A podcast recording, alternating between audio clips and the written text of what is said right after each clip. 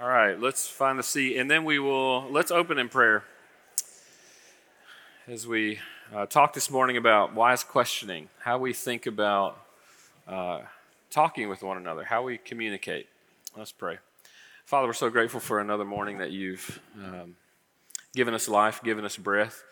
Uh, what a privilege that is, and uh, we acknowledge that it's a stewardship to you. We pray today that we would be faithful as we rest well, as we hear your word well. I pray, God, that you would uh, open our ears, open our hearts to be able to hear your word, um, not just for the hearing of it, but for the doing of it. And I pray, God, that you would uh, help us as we understand you even better, that we would respond uh, appropriately and adequately in praise to you. And I pray that that overflows in the way in which we love and care for each other. So uh, may those things be so uh, to the praise of your glorious grace. In Christ's name, amen.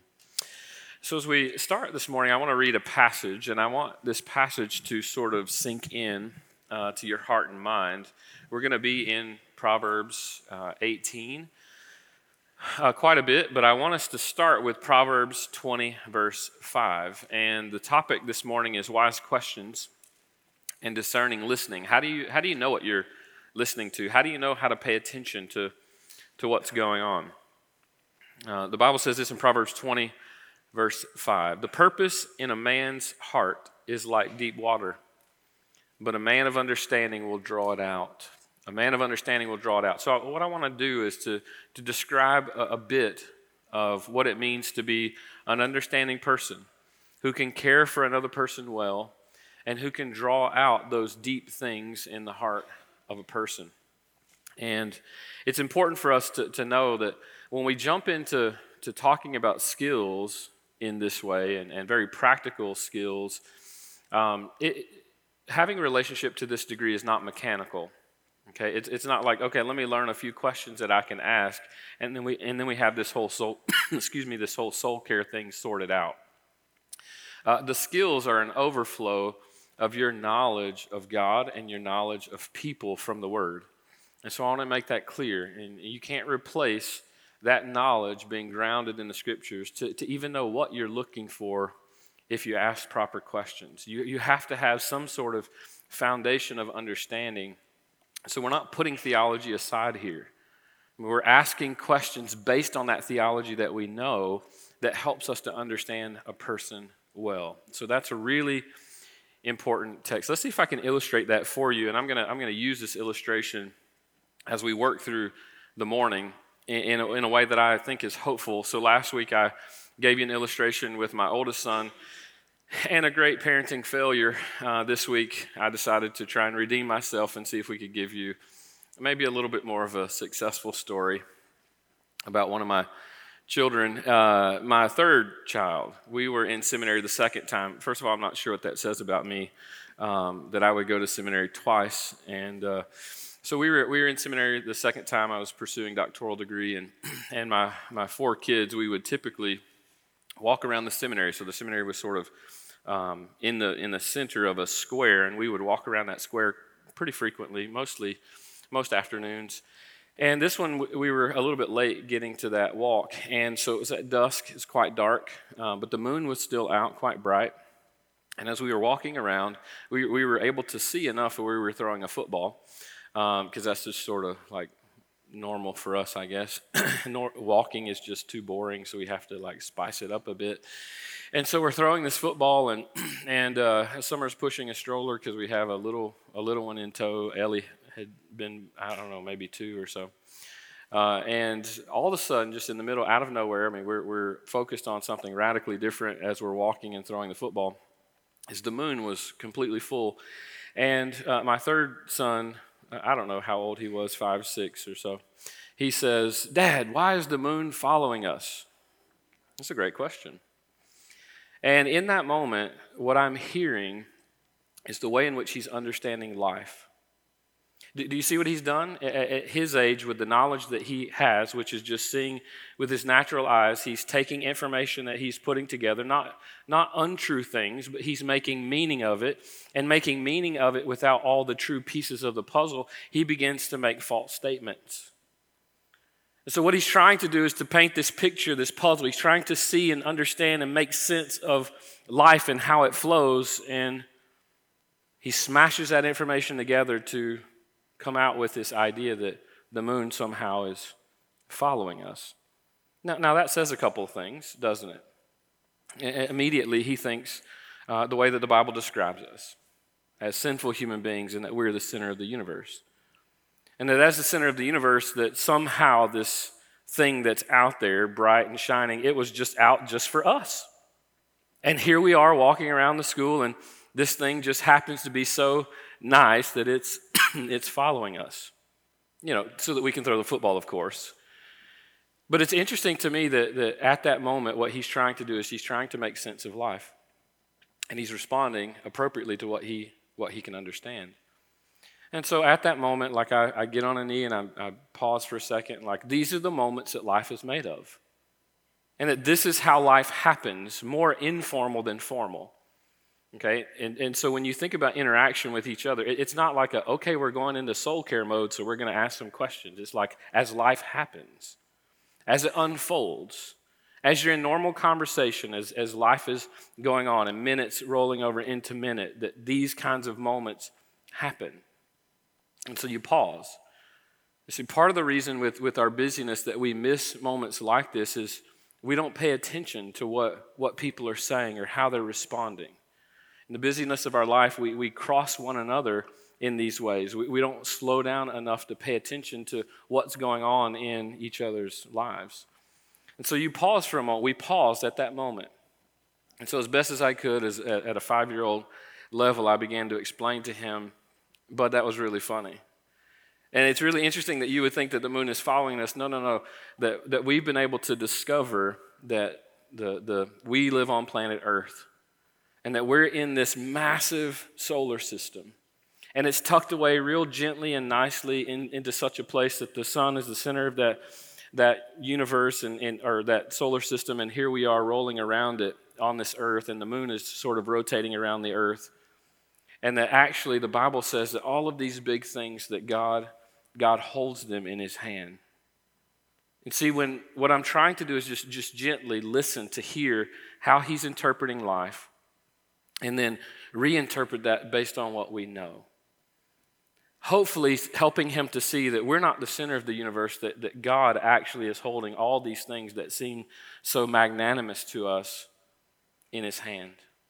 You see, that radically shifts the narrative, doesn't it? Now he sees himself not as the centerpiece of the universe, but now he's responsible to someone much greater and bigger than he could ever imagine. And this is a part of the way that we listen well. So, as we listen, it's really important. I want you to turn to Proverbs 18. And as I'm describing Proverbs 18 and, and we're reading through it, what I want you to do is pay attention to several things. Is uh, these are, I think, very helpful tips um, on how we listen, what our aim should be in our listening. And it should motivate us in the ways in which we ask questions, the, the types of things that we're looking for when we have these types of conversations or when we're in conversation uh, with each other. Proverbs 18, first I'll give you the passage, James 1 19 and 20. It says, Be quick to listen slow to speak and slow to anger, for the anger of man does not achieve the righteousness of God. The idea of being quick to listen, I think in that context is, I think it's a good principle overall. It's a principle that we see lots of places in Scripture. In, in that particular context, I think he's talking more about uh, making sure that we're listening to God. That, that we're quick to, to listen. We're not quick to speak, to give our opinions. We're, we're quick to hear what God has to say. not quick to interpret the things that we think are happening around us, but we're quick to listen to God Himself. Proverbs 18 says this He who separates himself seeks his own desire, he quarrels against all sound wisdom. It's a warning against isolation. Verse 2 A fool does not delight in understanding, but only in revealing his own mind. He speaks only for himself. When a wicked man comes, Contempt also comes, and with dishonor comes scorn. Verse 4 The words of a man's mouth are deep waters. The fountain uh, are deep waters. The fountain of wisdom is a bubbling brook. there's a way in which we ask questions that we learn from what people think, say, and do. Behaviors are quite instructive. Because as we learn theologically, Jesus teaches us in Luke chapter 6 that uh, we are, we bear fruit based on who we are and, and what we do. What we believe, what we think, what we treasure most, it comes out of the person that we are on the inside. I, I've said this before and I'll repeat this again. It's a key concept when you understand how to interact with people. That everything you think, everything you say, and everything you do makes a statement about God. So for me to understand you and for you to understand me, what is it that you that the Bible teaches us to pay attention to? Not not one of those things singularly, but the collection of how we live our life in the things that we say. This is a part of what Proverbs 18 is helping us to understand. Is that the things that we say come from somewhere, and, and these words of our mouth are saying something about us because they're coming from somewhere. As Jesus would say in Matthew 15, 18, from the abundance of the heart, the mouth what? Speaks, right? Proverbs 4.23, as we talked about last time. Uh, guard your heart with all diligence. Why? Because from it flow the springs of life. So, paying attention to the way in which we put information together, a principle about who we are as people is that um, the way in which we respond in life, in our attitudes, our actions, and our words, it, it, tells a little bit about what we think and how we're putting information together. You see, we as, we as people, are what Paul Tripp called revelation receivers.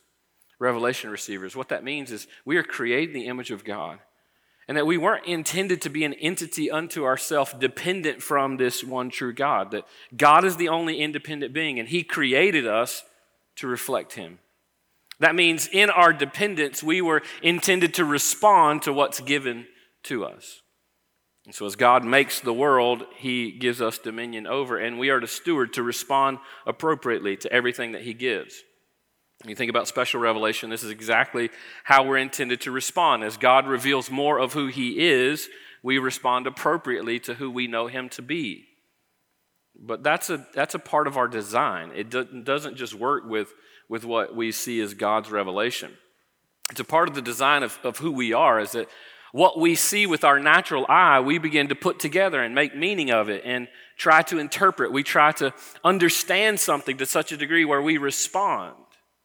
And oftentimes, what happens is in our in our lack of wisdom, in our lack of knowledge, we put pieces of the puzzle together as best we can, and we often respond the way Will did by smashing the pieces of information that we have together with thousands of gaps we try to make meaning of it. And then we try to respond to that reality as if that's true and not what's revealed in the scripture. And how do we reveal those things? By the things that we say. So we have to pay attention. We ask questions in such a way to we want to hear what another person says. Proverbs 18 is a warning about how we hear and that we pay attention to what comes out of a man's mouth because it's through listening to what a man says that we know what's truly in his what? His heart. And so as we, we start to understand how to, how to interact with people, you ask questions, and, and listen, here's the deal. Sometimes uh, we ask questions not because um, we really want to hear what someone else has to say. It just gives us a pause for us to think about what we want to say next. You know people like that? Where as they ask a question, they, they're really not interested in what you have to say. They're, they're waiting and they're biding time to gather their thoughts so that they can like insert what they want to say at that moment. So the purpose of asking questions and being able to have interaction with each other is, is truly to listen, to hear what's going on, to pay attention. Jesus did this quite frequently. This would be a great exercise for you is to, as you read through the Gospels, just listen to the way in which Jesus interacted with people. Pay attention to the way in which he, he he conversed with people. Think about the questions that he asked people. What information was Jesus really seeking when he was talking with people? It's really interesting to pay attention to that. And often Jesus asked what questions and not why questions. Now, I'm not saying why questions are bad, but Jesus often asked what questions? What do you want me to do for you? Jesus is trying to help the person to understand how they're evaluating their life. He's trying to help them to communicate what's most important to them at that particular moment. And then he would respond appropriately. He, he's trying to draw out the deep well of understanding in their heart. And how does that come out? Right? The way in which you draw that out is to hear a way a person speaks, or to see and pay attention to the way the person uh, has emotions and how they respond to situations in life. Now, I want to pause for a second, uh, and I want you to know this, and I mean this sincerely. Like, um, I've had to adapt some of this because I teach this often in a very formal sort of counseling setting, and that's very different than than normal relationships that you and I would interact with. And, and here's what I want you to know this sincerely. If you talk to me, I'm not analyzing you, okay? All right? I'm not analyzing you. And nor should you be doing that to other people.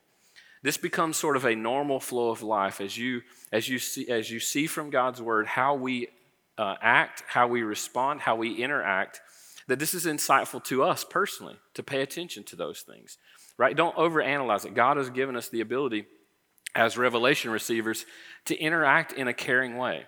The most important thing that you, people always ask me this well, well, how can I be compassionate? I, I don't feel like when somebody tells their story that I could be I, I'm, I'm being compassionate. I don't know how to do that well. It's like, is there some like training that I can take that, that makes me more compassionate? And I, I, I respond, well, there's all kinds of empathy training, but it's probably not going to be helpful. You're not going to be genuinely empathetic, right? What, what really helps us to learn how to respond and listen to people with compassionate hearts is to the degree in which you yourself are conformed to the image of Christ. Because when you're conformed to the image of Christ, now it becomes something that's not mechanical.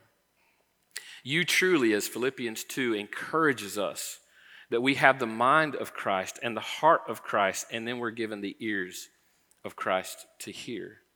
And the way in which we see people is now through the lens of Christ, not through something that's self serving. Because if you just try to take you and the things that you love and the self serving nature that we have, naturally speaking, because of sin that's been imported to us and our own personal sin, we'll use that information in a way that's beneficial to us. And we will start using people rather than caring for people. You see, the way in which we have true compassion is that work must be done first in you, and that you are transformed to the image of Christ. And as you're transformed to that image, the way now in which you see people radically changes, it's radically adjusted. Because now you see the way Jesus saw others. When you look upon them, you see them appropriately. And when it's appropriate for you to be moved with compassion, that's how you are moved toward them. Not for something that you can gain, but now in order to encourage, to edify, to build up, to correct if necessary. And you care for them well with a heart of compassion. Why? Because now you're seeing, you have the mind of Christ, you're seeing the way that Christ sees people, you have a, a grid of understanding about how people operate and that sort of thing. Let's continue on through Proverbs 18. I'll, I'll move down. There are some important passages, certainly, there, contrasting a, a fool and how a fool speaks and you can pay attention to those things. I think it's really important. Even go back into Proverbs 17, you'll see some helpful information relative to how we listen well Get to Proverbs 18 13. If I could give you one piece of advice and one warning, it would probably be Proverbs 18 13. He who gives answer before he hears, it is folly and shame to him. Because what you're doing is you're trying to get small bits and pieces of information from a person, and you're trying to give response without understanding what's truly going on. It's when we get sort of myopic, and we do this a lot, right? Especially in our desire to be efficient. We, we need to move quickly. We need to have understanding of what's happening and then just move on. Now, that's not the way that Jesus operated, nor should it be the way that we operate. And there's constant warning that the things that you'll respond with will actually be foolish to that person. You'll contribute to their folly. So make sure that you're paying attention, that you're you're hearing what they say truly, and you're getting a, a, a full orb picture of what's happening in a person's life before you start giving some sort of uh, intense counsel to the person. When I say counsel, I don't think of the term in a professional way as counseling. Our job is to help each other to see life and the world the way God sees life. And so to simply take His word and to offer counsel to one another. Okay? Proverbs 18, 13. Look at Proverbs 18, 15. I'll just read. He who gives an answer before he hears it is folly and shame. Verse 14. The spirit of a man can endure his sickness, but as for a broken spirit, who can bear it? Verse 15 The mind of the prudent acquires knowledge, and the ear of the wise seeks knowledge. We want to seek knowledge because it's by knowledge that we start to put together what reality truly is. But we have to have knowledge based on something. And this is the beauty of what Solomon has already set up for us in Proverbs 1 7. It's the fear of the Lord that's the beginning of knowledge. So, knowledge in and of itself, as a separate entity, leads you to interpret that knowledge in a way that's beneficial to you. Because remember, the way that we're born as sinners is we see through our sinful, selfish lens. But something radically changes now when, when our ultimate goal is our eyes have been enlightened and we now fear the Lord and we see that knowledge differently. See, as we look out and we see data, we see that data differently. We interpret that data differently. Let's pretend for a second that we were in Colorado. I grew up in Florida, so Colorado is pretty majestic to me personally, okay? Because Florida is, let's just say it's um, not hilly, okay? And so you go to Colorado and it's amazing and let's say that I was standing up there as a believer in the Lord, and I was standing on the top of you know one of the majestic mountains, and there's an there's an atheist up there. Are we seeing the same data? Are we seeing the same knowledge? Right? Yes.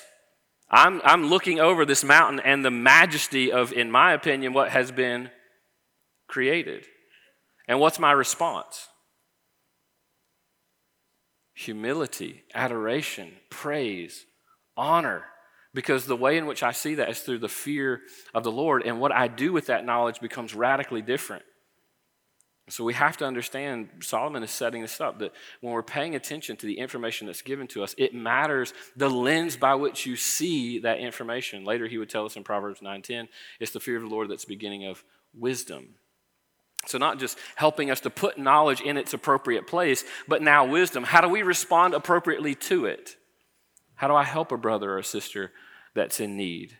Fearing the Lord first now helps me to understand the knowledge that I'm gaining through words that they say, through attitudes that they have, through desires and loves that they, that they want, that they're pursuing with their life. Those are the things that we're paying attention to.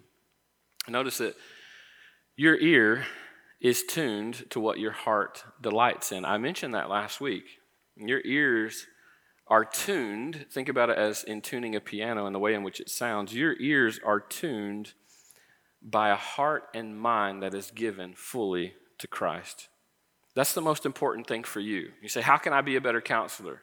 You yourself fight sin and, and strive to live according to the wisdom of Scripture because then it, you fear the Lord and it changes the way that you see the things that you see. It's sort of like this. You guys like the Chiefs? Okay, that was really lame. Um, okay, so let's let's say for a second, like you hear young guys like Mahomes when they first start, they, they talk about what it means to be a quarterback in the NFL. Okay, so I played quarterback in high school, and there's no comparison to all of this, okay, whatsoever at all.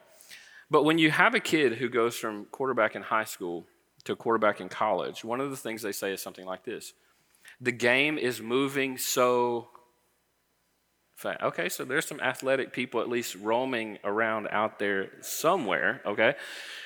and the game is moving so fast, right? And then as they get further into college, like, okay, they're starting to get used to the pace and how to read defenses and how to see and how to pay attention, how to make decisions, and so on and so forth. Then they move to the NFL, and what's the thing that they always say? The game is moving so fast. Information is coming at them so quickly that it's hard for them to interpret. It's easy for them to be deceived based on that information. That's sort of what it's like as you're learning, as you're hearing information, you don't know what to do with that knowledge. As you grow in the fear of the Lord, what starts to happen is you begin to see life and value it the way that God values. And the things that you pay attention to in your own life and the lives of other people radically now starts to change. Because you see people the way God sees people. You value the things that God now values, right? You start to see them the way that Jesus sort of describes in Matthew chapter 6 in the things in which we, verse 21, the things in which we treasure, or the things that he tells us we ought to seek, or what emotions like anxiety actually mean. Is they're telling us something about what we value and what we hope in and what we trust in. Now, that's not a statement of opinion over and against some sort of modern worldly understanding of our anxiety. It's actually a statement of fact about who we are as people and the way in which we were made is that the, the way in which we believe, what we trust in particular moments, says something about who we are. That we are called, the Bible says, to live by faith. And in any moment, even when we do righteous things, if we're not doing it with a heart of faith in who God is, the Bible says that that in and of itself is sin, and sin leads to destruction and devastation. So we have to begin to understand life the way that God describes life. How do we do this? I'm going to run through this part pretty briefly because I want to get to the second part of our talk today. And, and all I'm doing is setting up the last couple of sections, and we're not going to get to those final sections today. I'm setting that up for the next time that I'll teach in two weeks. Um, as we talk about uh, discerning these problems biblically. So at this point, we're just talking about how do we get the best data possible, is we have to ask questions. And I'll just put it in two quick categories, and there are more categories that we could, we could talk about this. These are broad categories. The first is extensive extensive questions, okay? The types of questions that uh, cover a wide range of, of subjects, uh, ways to gain perspective, okay? Because no person acts in a vacuum. Right? That's why if you're ever dealing with somebody who's anxious, it's different than the thousand other people that you can meet who have anxious feelings or anxious thoughts. Now, there's, there's similarity in criteria. I mean, they're, they're both expressing some sort of fear. It can be debilitating to various degrees and that sort of thing. But the way in which that person got there is a radically different story than every other person. And so every single person is unique. The variabilities that got them to that place is radically different. So anxiety is not the way the world would wish, is it sort of a one size fits all relative to treatment and that sort of thing. Or we try different things hoping that those one size fits all treatments are going to work. Every single person that exhibits those types of emotions, debilitating as they may be, they, they don't get to it in a vacuum. There's a story that brings that person to that particular moment or those um, series of moments in their life. And so I want to know different things about them. I want to know uh, a little bit about their, their life history. Not that their life history determines who they are. Secular theorists would describe that um, uh, the past of a person actually determines what a person does. Take Sigmund Freud. Everything that happened in your childhood explains who you are and why you do the things you do today. That's hopeless. Okay, that's not a biblical explanation. Are they influential? Yes, but they're not determinative. That's a huge distinction. Okay, so we look at its influences and the way that we responded, either biblically or unbiblically, to our past history, but those you are not at the mercy of those past experiences. Okay? And so the, the Bible makes those things clear, but I want to understand those things. I want to understand if somebody's depressed, how are they sleeping well? Now, I'm not a medical physician, and neither are you. And you're not an expert on these things if you slept in a Holiday Inn last night, okay? You're not an expert if you read WebMD. Please don't do that. Like, go talk to some of the physicians in our church. Recommend that those people Go talk to their own physicians. The, you, you look at those things not so that you can give that type of advice. You look at those things because those are influential and contribute to the whole of the person and what's happening. So you have to pay attention to, to what's going on. That's the extensive questions. I want to know what, what's going on in the surrounding world in this person's life at this moment because all those things are contributing factors. I wouldn't argue that they're determinative, but they are contributing factors. And so, in order to understand the painting, you have to under, understand the shades, the degrees, the angle at which this person is dealing with this situation, and then intensive questions, and that's about the specific problem. So, whatever the presenting issue is, somebody's dealing with, you know, some, some particular problem. Intensive questions are simply asking questions about that particular thing. How are they responding? Uh, what is it that they want out of this? How are they, what solutions are they seeking? Those types of things. So, intensive questions, talking specifically about the problem that's at hand right now. And listen, I know we're all tender about stuff like this. We're tender to ask questions. And sometimes that's really awkward, isn't it? Is there's, you know, somebody's going through something, right? That somebody, a loved one just passed away, or maybe someone was diagnosed with some sort of illness. And it's all sort of tender because immediately in your head, you're like, well, I don't want to make them feel worse, and I don't know what to say to them. And, and there is a sense at which a ministry of presence is very helpful. But, but a part of what we've been called to do is to engage with one another.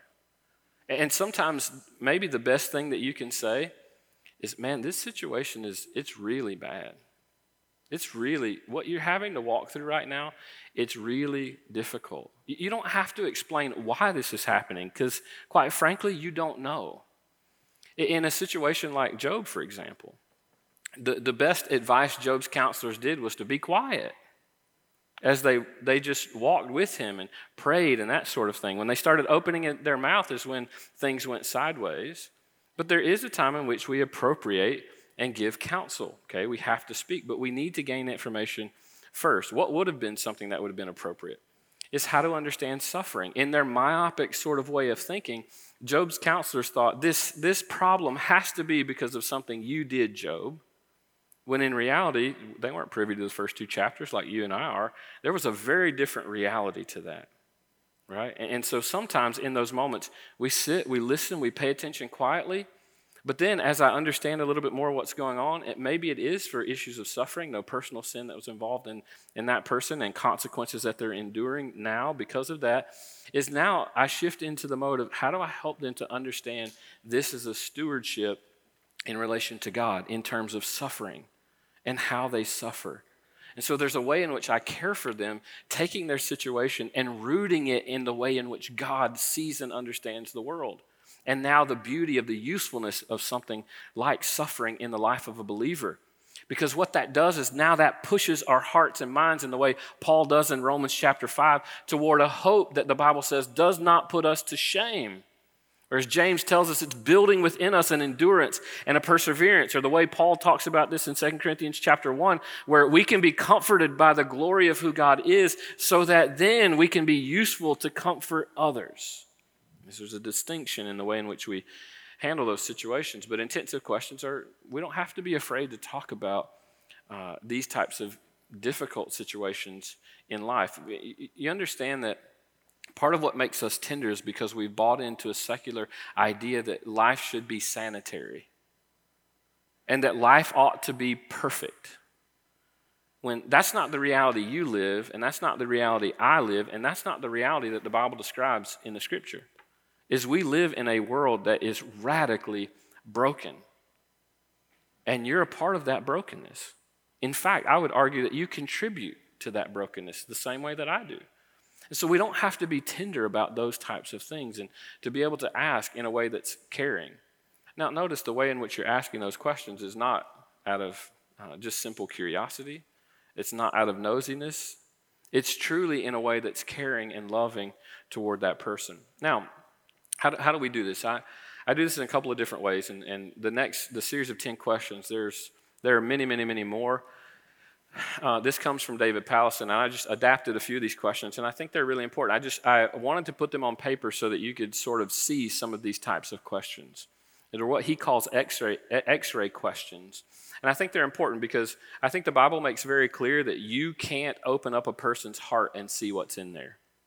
Okay, Jeremiah 17, 9. The heart is deceitful and wicked. Who can know it? We, we can't know the heart of another person. But we, we are given truths about the way in which a person lives, how they interact, the things that they say, the things that they do, the ways that they emote, those sorts of things. It, it reveals a little bit of what's underneath. And there are ways that we can ask questions accordingly according to the way God has made man, that helps us to draw out some of those deep things in the heart of a man, that demonstrates that we have understanding about God's world and we have understanding about the people that God has made and how we interact. We don't have to be afraid of those designs of how God has made us. Let's start with a couple of questions, and these, these are, I think, really important. I think you'll get what I'm trying to, uh, to aim at here. Is it's important to pay attention. You, you, you may not just overtly say, what, Tell me again what you love and what you hate, right? All right, that's mechanical and super awkward. Okay, it's like just live life with them. And as you live life with them, guess what you're going to be able to see? You're going to see where they devote their time, where they devote their effort, what they probably talk about most at that moment is demonstrating what they love and what they hate, right?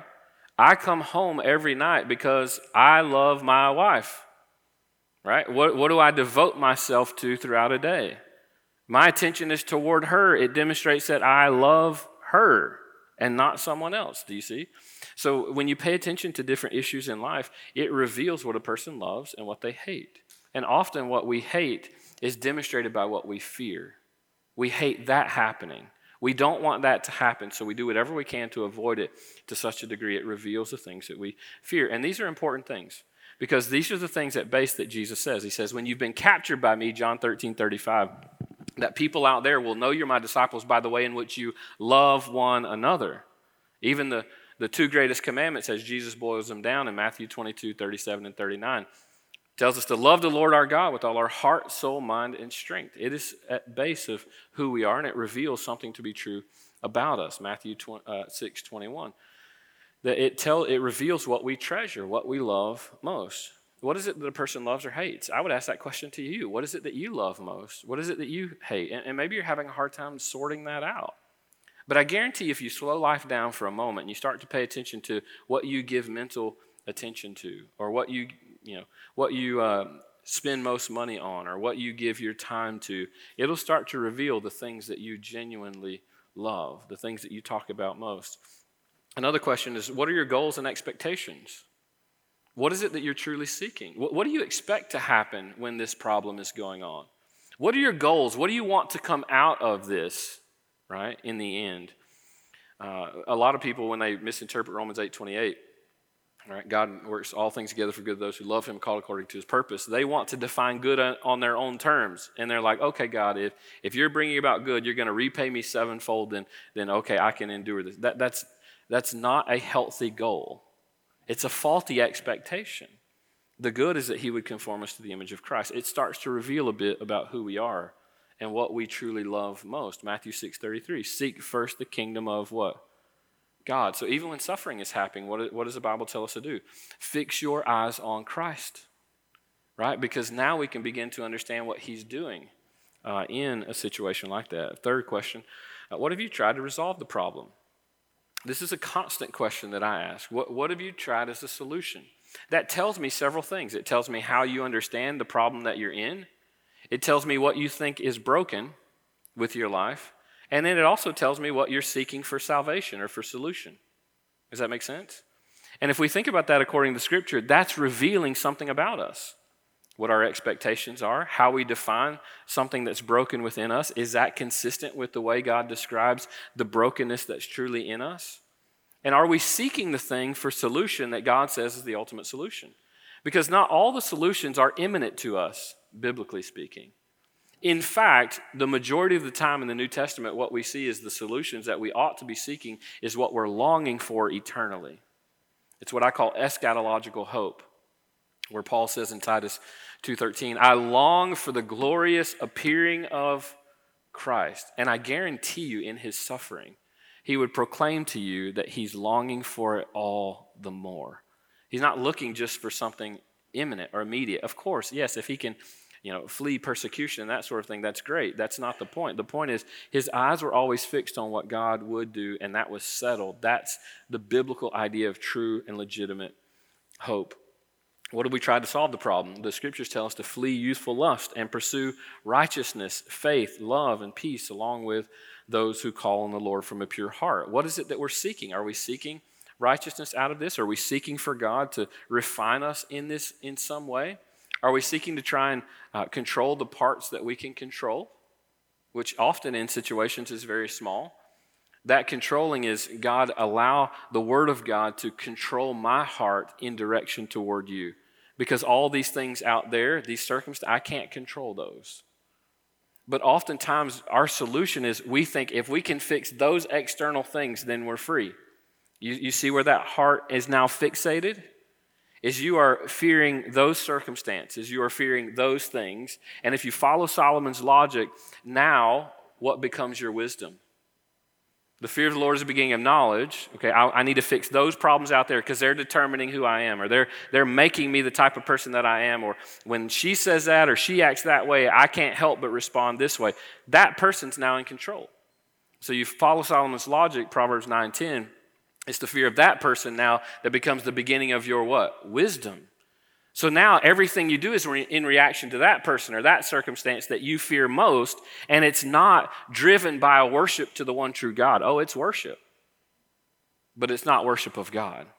And that's why the Bible boils these things down really in distinction to do you love God or do you have love and affection in an idolatrous way to lots of other gods, temporal things on the earth. And you and I do it just the same as the children of Israel did to some degree in the things that we love. What do you fear? You were created to fear. And We're going to talk about that in this series, but you were made to fear. Right? We often think, well, what's the opposite of fear? We, we would immediately say peace, and peace is a byproduct. See, you were made to fear. When you fear other things, now you feel like you're in control, and it leads to anxious, anxious thoughts and worry and that sort of thing. But what does Jesus say? Don't fear the one who can destroy your body. And then what does he say? Well, just, just be at peace, rest. No, no, what does he say? Do something active. Fear the one who can destroy your body and soul.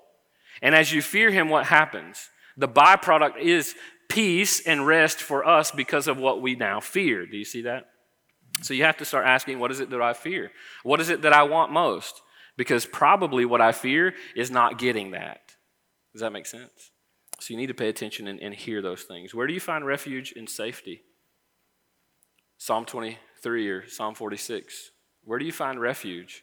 If the Bible clearly proclaims that you were designed and made to find refuge and security, safety, and comfort in God, then it's a very valid question. What is it when problems uh, happen in your life? Where do you run for safety? Where do you run for comfort? Where do you run for security? Right? It could be a thousand things. It could be that person, it could be food, it could be that TV show you're going to binge on Netflix or whatever. It could be a thousand things. But, but that helps us to understand what it is that we're seeking. You aren't made for that. You were made to find refuge in God. And now you begin to see even the difficulties of life as a blessing. Why? Because now they make you run all the more in the same way that, that Paul talks about his weakness and that he can glory in his weakness because now it's at that place that he finds strength in Christ. Because it forces me to run to the true refuge, which is God. Um, no, I skipped one. Number five. What do you think you need most? What is it that you think you need most? That can probably be corrected by some biblical truth. Number seven. What, do you, uh, what would bring you the greatest pleasure or delight? Proverbs ten twenty eight says this: The hope of the righteous brings joy, but the expectation of the wicked will perish. Do we hope in righteous things? Do we hope in good things? Is that what we seek above all? Whom do you seek to please? Do you seek to please the Lord above all things, or do you seek to please people? I would argue that who we fear most is other people.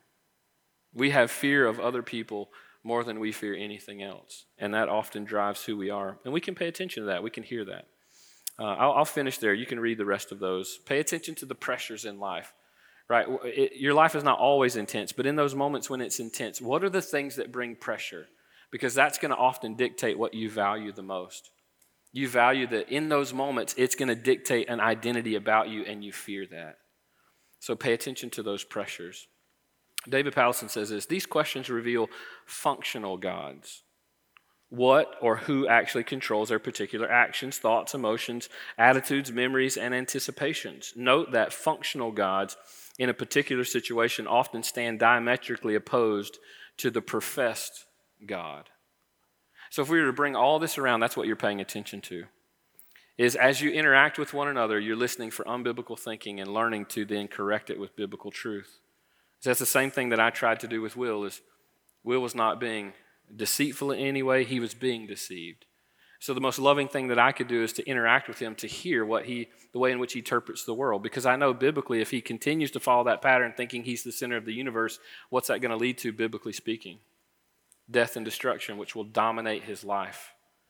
And so, as you interact with one another, these are the types of things that you're paying attention to. And I'll give you some themes, but we're going to pay attention to these last things in a couple of weeks the patterns to, to pay attention to, biblical categories that best describe a person, and then how we respond by the ways in which we either speak biblical truth or sometimes in, in the ways in which we comfort, we're silent, however we, we need to respond. So, this should help us in a framework to, to understand who a person is based on the way God describes, and then learn to interact with the person paying attention to those things. Do that for you first. Become skilled in what you see coming out of you and describe it the way God describes it. And then be honest enough to say, is this a functional God that's replacing what the Bible says is true about, about God? Are the things that I'm saying when I get in bad situations, are they accurate about the one true God? Is the way in which I'm responding emotionally, is it accurate and true based on, does it, does it tell the truth about what, who God is? That He is sovereign, He's over all things, and nothing happens outside of His watch? Are you accurately proclaiming the God that we profess we say we serve? That's the distinction. That starts to reveal the heart. And it's only at that place that you can now deal with it appropriately. And often that's in repentance. That our hearts would be forced into repentance to respond to God appropriately, to confess the ways in which we saw God wrongly and we've seen ourselves uh, falsely before Him, and the, the gods that we've been serving in place of Him.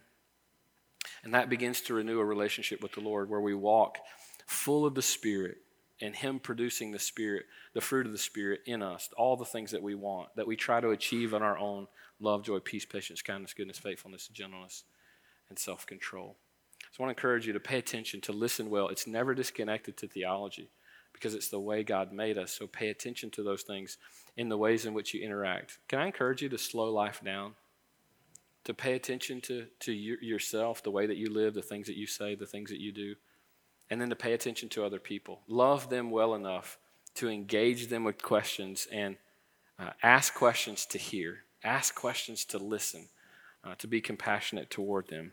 Let's pray. God, we're so grateful. Thank you for your kindness, your love, your mercy, and grace that's so evident. We're so grateful for your word that gives us a framework that which we can see and understand. Thank you, Lord, that you have given us a fear of you. I pray that you would grow that fear of you more and more and more so that we're not deceived by uh, the things of the world, that we can see according to your ways and respond with wisdom and care and kindness in our own life and toward each other. May it be so in Christ's name. Amen.